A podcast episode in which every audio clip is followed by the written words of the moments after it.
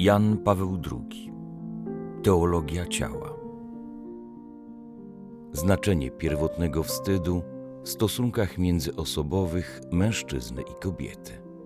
Naprzód krótko powiem, co było treścią dzisiejszego rozważania.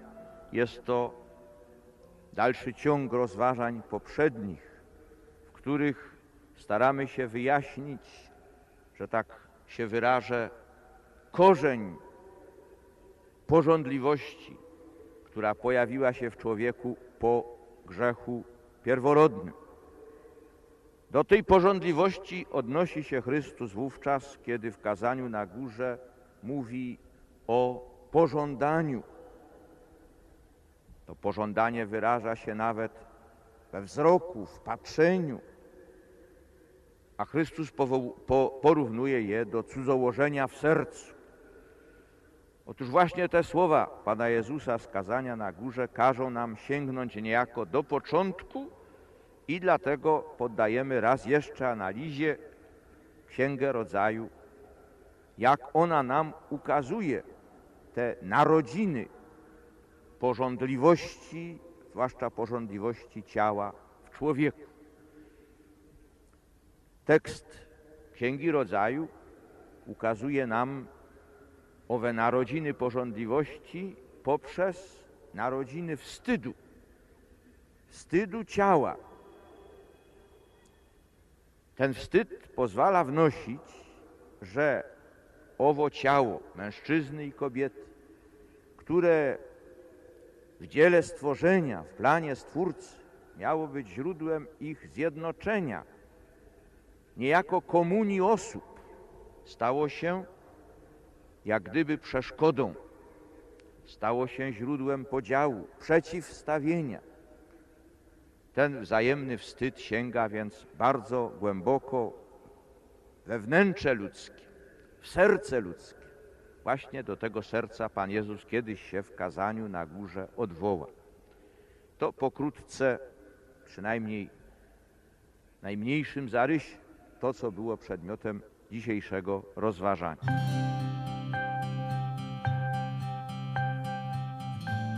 Parlando della nascita, della concupiscenza nell'uomo, in base al libro della Genesi. Mówiąc o narodzinach człowieka pożądliwości na podstawie Księgi Rodzaju, przeanalizowaliśmy dotychczas znaczenie wstydu, który pojawił się wraz z pierwszym grzechem człowieka.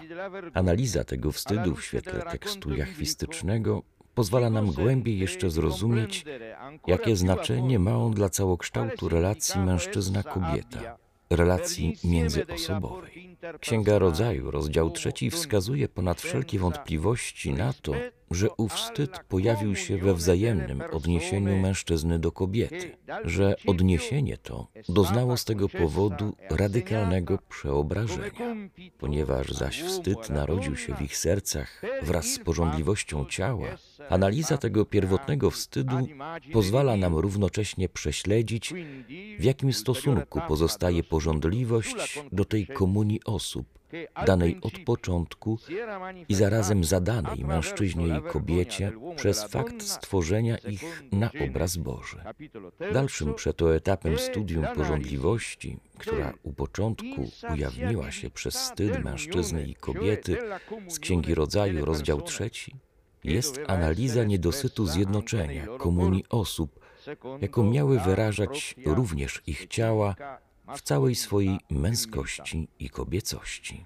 Soprattutto dunque questa vergogna che secondo la narrazione biblica. Przede wszystkim więc ten wstyd, który wedle opisu biblijnego każe mężczyźnie i kobiecie ukryć przed sobą nawzajem swe ciała, a zwłaszcza to, co stanowi o ich męskiej i kobiecej odrębności, dowodzi, że załamała się w nich owa pierwotna zdolność wzajemnego komunikowania siebie, o czym mówi Księga Rodzaju, rozdział 2, werset 25. Radykalna zmiana znaczenia pierwotnej nagości każe się domyślać negatywnych przeobrażeń całego międzyosobowego układu mężczyzna-kobieta. Owo wzajemne komunikowanie w samym człowieczeństwie poprzez ciało poprzez męskość i kobiecość tego ciała, co tak mocnym akcentem odezwało się w poprzednim fragmencie opisu jachwistycznego, w tej chwili zostaje zachwiane. Jak gdyby ciało w swej męskości i kobiecości przestało stanowić niepodejrzane tworzywo komunii osób, jak gdyby zostało w swej pierwotnej funkcji zakwestionowane w świadomości mężczyzny i kobiety. Znika owa szczególna prostota i pierwotna czystość przeżycia, która umożliwiała im swoistą pełnię wzajemnego komunikowania siebie. Oczywiście, że nie przestali komunikować się wzajemnie przy pomocy ciała, jego ruchów, gestów, wyrazu. Natomiast proste i bezpośrednie komunikowanie siebie, związane z pierwotnym przeżyciem wzajemnej nagości, zanikło.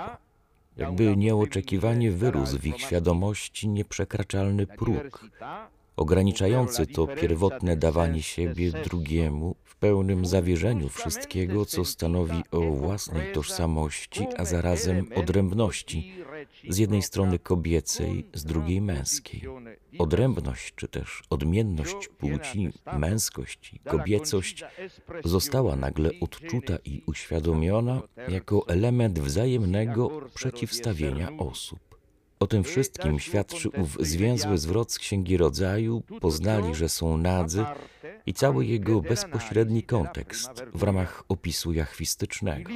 To wszystko też należy do analizy pierwotnego wstydu. Księga Rodzaju rysuje nam nie tylko jego genezę w człowieku, ale także pozwala odsłonić poszczególne jego warstwy w obojgu, mężczyźnie i kobiecie.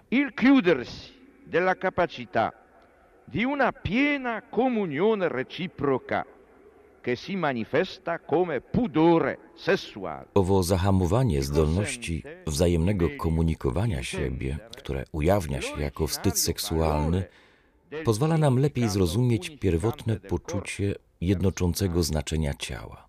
Nie można bowiem inaczej zrozumieć tego zahamowania, czyli wstydu, jak tylko w relacji do uprzedniego znaczenia, jakie ciało, jego kobiecość i męskość miało dla człowieka w sytuacji pierwotnej niewinności. Owo znaczenie jednoczące należy rozumieć nie tylko w odniesieniu do jedności, którą mężczyzna i kobieta jako małżonkowie mieli stanowić, stając się jednym ciałem przez akt małżeński. Jednoczące znaczenie ciała należy rozumieć w odniesieniu do samej komunii osób, która była właściwym wymiarem bytowania mężczyzny i kobiety w tajemnicy stworzenia. Ciało w jego męskości i kobiecości stanowi swoiste tworzywo tej komunii, tego osobowego zjednoczenia.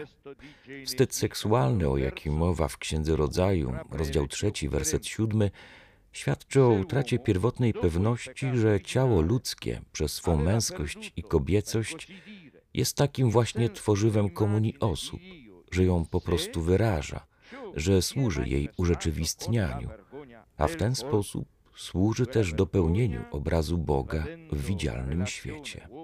Ten stan świadomości obojga ma mocne reperkusje w dalszym kontekście Księgi Rodzaju, rozdział 3, do czego za chwilę dojdziemy. Jeśli człowiek po grzechu pierworodnym zagubił niejako poczucie obrazu Bożego w sobie, co objawiło się wstydem ciała, to ów wstyd, przechodząc w całokształt relacji mężczyzna-kobieta, objawił się zachwianiem pierwotnego poczucia jednoczącego sensu ciała jako swoistego tworzywa komunii osób. Jakby profil osobowy męskości i kobiecości, który przedtem uwydatniał znaczenie ciała dla pełnej jedności osób, ustąpił miejsca samemu poczuciu płciowości drugiego człowieka. I jakby płciowość ta stała się przeszkodą w osobowym odniesieniu mężczyzny do kobiety. Ukrywając się wzajemnie przed sobą, jak o tym mówi Księga Rodzaju, rozdział 3, werset 7, oboje niejako odruchowo dają temu wyraz. Questa è ad un tempo come la seconda scoperta del sesso che nella narrazione biblica differisce radicalmente dalla prima. Jest to zarazem drugie odkrycie płciowości, które w opisie biblijnym radykalnie różni się od pierwszego. Cały kontekst opisu przemawia za tym, że to drugie odkrycie odróżnia historycznego człowieka pożądliwości, trojakiej pożądliwości od człowieka pierwotnej niewinności. W jakim stosunku pozostanie pożądliwość, a zwłaszcza pożądliwość ciała, do komunii osób przez ciało, przez męskość i kobiecość, do pierwotnej komunii zadanej człowiekowi przez Twórcę? Oto pytanie, jakie trzeba sobie postawić, jakie najlepiej postawić sobie właśnie u początku, przez to doświadczenie wstydu, do czego odwołuje się opis jachwistyczny. Wstyd, jak już zauważyliśmy poprzednio, ukazuje się w opisie Księgi Rodzaju, rozdział 3, jako symptom odłączenia się człowieka od tej miłości, która była jego udziałem w tajemnicy stworzenia.